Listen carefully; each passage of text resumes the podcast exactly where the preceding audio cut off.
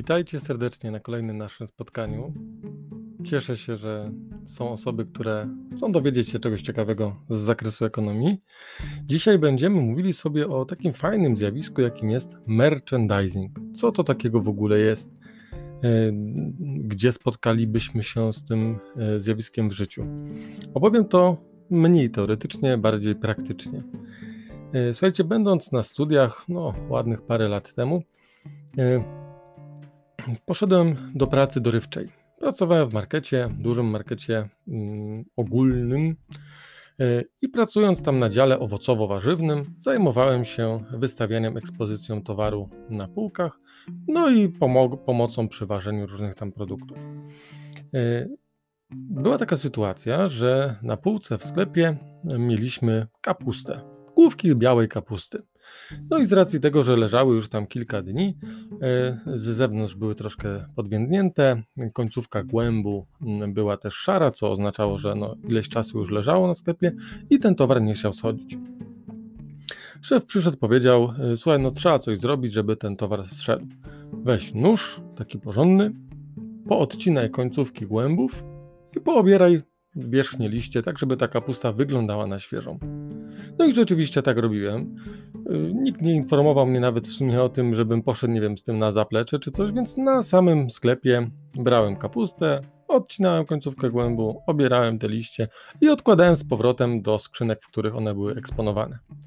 I tak jak do tej pory ten towar nie schodził, tak jak ludzie zobaczyli nagle tą super świeżą, jakąś taką świeżo wyglądającą, soczystą kapustę, rzeczywiście nagle zaczęło się coś dziać. Jak jedna, dwie osoby stanęły przy produkcie, chwyciły po jednym czy dwóch, nagle kto inny się zainteresował, o, co to tam ciekawego jest i też przyszedł i też taki produkt zabrał. No i tak śmieszna sytuacja wyszła, no, bo w trakcie tej czynności, czy tego obierania kapusty, zgłosiła się do mnie pracownica z innego działu, która widziała, jak jeden z klientów naszego sklepu kradł ukradł, wrzucił sobie do kieszeni e, płaszcza luzem dwie czy trzy pomarańcze. E, no, skoro mi to zgłosiła, jako pracownik musiałem zainterweniować, więc poszedłem do tego, podszedłem do tego mężczyzny, który już tam zmienił troszeczkę lokalizację i mu tłumaczę, że w markecie mamy odpowiedni system zabezpieczeń, że jak przez kamery e, już pan został wyłapany i próbuje tam pan minąć kasy, to wtedy wkroczą nasze służby i po co sobie robić problemu? Lepiej iść odłożyć to, co pan wziął, albo uczciwie zważyć i, i do kasy i zapłacić, i, i, to będzie pana. No i tak patrzę, że ten mężczyzna starszy ode mnie o, o ładnych kilkadziesiąt lat, cały zbladł. No i rzeczywiście nie było problemu, wykonał to, co mu nakazałem. Najśmieszniejsze w tym wszystkim to, że dopiero po pewnym czasie zdałem sobie sprawę, że ja cały czas trzymałem ten duży nóż do obierania kapusty i mówiłem facetowi, co ma robić. Także siła przekonywania, no nie mówię, że macie nożem ją sobie zapewniać, ale czasem no, trzeba mieć odpowiednie argumenty w ręku, że tak się wyrażę. Y, natomiast tak, historia historią, ale o co tutaj chodzi najbardziej? O to, żebyście zdali sobie sprawę, jak ważnym jest merchandising, czyli umiejętna, odpowiednia ekspozycja towaru. Ekspozycja, czyli takie wystawianie, układanie. Jeżeli towar będzie ułożony w taki sposób, że będzie zawsze ładnie wyglądać. Zawsze, nie wiem, nazwa produktu będzie tak frontem do klienta. Jakbyśmy byli w sklepie e, jakiejś drogerii i widzieli mm, kosmetyki jakiejś tam firmy, nie wiem, pierwsza z brzegu Nivea, i byśmy widzieli, że one są wszystkie te perfumy, kremiki, cokolwiek ustawione przodem do nas, że my widzimy ich pełną nazwę, że są kompletne, czyli mają jakieś zatyczki, wieczka, cokolwiek jest tam potrzebne, no to nabiera produkt dla nas takiego wrażenia, że on jest lepszy, jakościowo bardziej mm, no, z wyższej półki, bo zawsze jest ładnie, ładnie zadbany. Jeśli macie czasem takie wrażenie, jak jakieś, nie wiem, super przeceny produktów są i mm, w sklepie na półkach na początku one może jeszcze były ładnie ułożone, ale jak już klienci przyszli, zaczęli przebierać, to po pewnym czasie jest straszny bałagan na tych półkach, porozwalane, niekompletne, brakuje jednego buta z jakiejś tam serii, tak jak w koszach to nieraz rzeczy są no to takie mamy wrażenie, że produkt jest gorszy jakościowo. Natomiast firmy opłacają specjalnie ludzi, którzy są merchandiserami, czyli takimi ludźmi, którzy odpowiadają za odpowiednią ekspozycję towaru na półkach. I miałem, miałem znajomego, razem w akademiku mieszkaliśmy, który objeżdżał cały Poznań i w poszczególnych marketach zajmował się właśnie układaniem kosmetyków pewnej tam firmy nawet już w sumie nie pamiętam jakiej. No i za to mu płacono.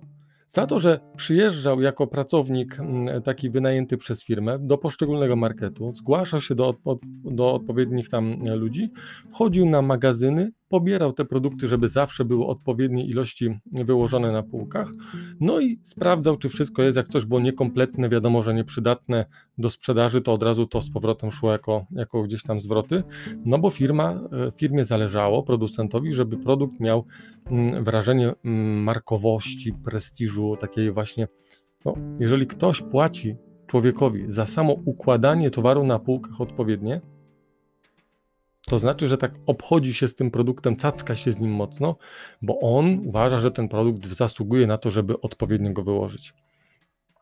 I teraz zobaczcie, y, jeżeli oglądaliśmy się nieraz pewnie jakichś filmów amerykańskich, gdzie jakieś takie, takie stosy z puszek od, nie wiem, kukurydzy, fasoli, w, y, fasola w puszce bądź kukurydza w puszce właśnie stanowią taką piramidę fajną i ktoś nagle w to wpada, przewraca się wszystko.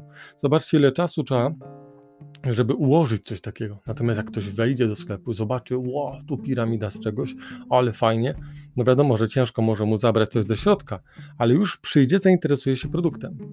A jak nagle my teraz zobaczymy, że mm, takim sklepie, jakby było, trzymajmy się tej branży cały czas kosmetycznej, albo w takim sklepie mm, e, RTV AGD, gdzie na przykład mm, sprzedawca y, cały czas dba o to, żeby produkt ładnie wyglądał, żeby ekran jakiegoś laptopa nie był zamazany, no to przeciera go codziennie szmatką, żeby to wszystko ładnie wyglądało, no to wtedy my mamy poczucie, że produkt jest jakościowo lepszy, chętniej kupimy. Stąd czasem, jakbyśmy popatrzyli na takie sklepy, gdzie towar jakiś leży, nie schodzi, Pewnie z tego względu, że sprzedawca nie dba o to, jak on wygląda. Z czasem się zdarza, że pewne produkty na sklepach, nie wiem, bombonierki czy cokolwiek, coś, co tak powiedzmy rzadziej schodzi, nagle kupujesz, patrzysz, a on jest okurzony. To znaczy, że nie było super istotnym dla sprzedawcy, aby tak eksponować ten produkt. E, no, pomijam jeszcze też kwestię inną e, zmieniania układu towaru w sklepie.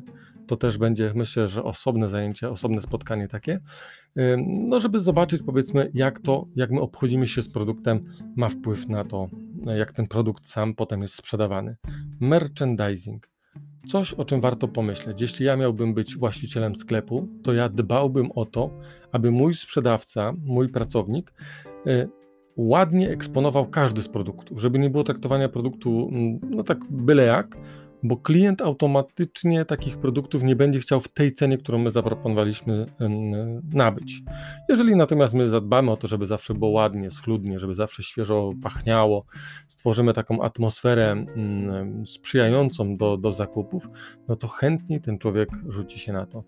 Zobaczcie, że jak jesteśmy w jakichś super perfumeriach i rzeczywiście mamy na celu kupienie perfumu dla powiedzmy bliskiej osoby, ewentualnie no, znając gusta kogoś, bo to wiadomo też trzeba, trzeba wiedzieć, jakiego typu perfumy kto lubi, a znając gusta, no to pójdziemy i teraz widząc produkt, który jest no droższy, ale odpowiednio przygotowany do sprzedaży.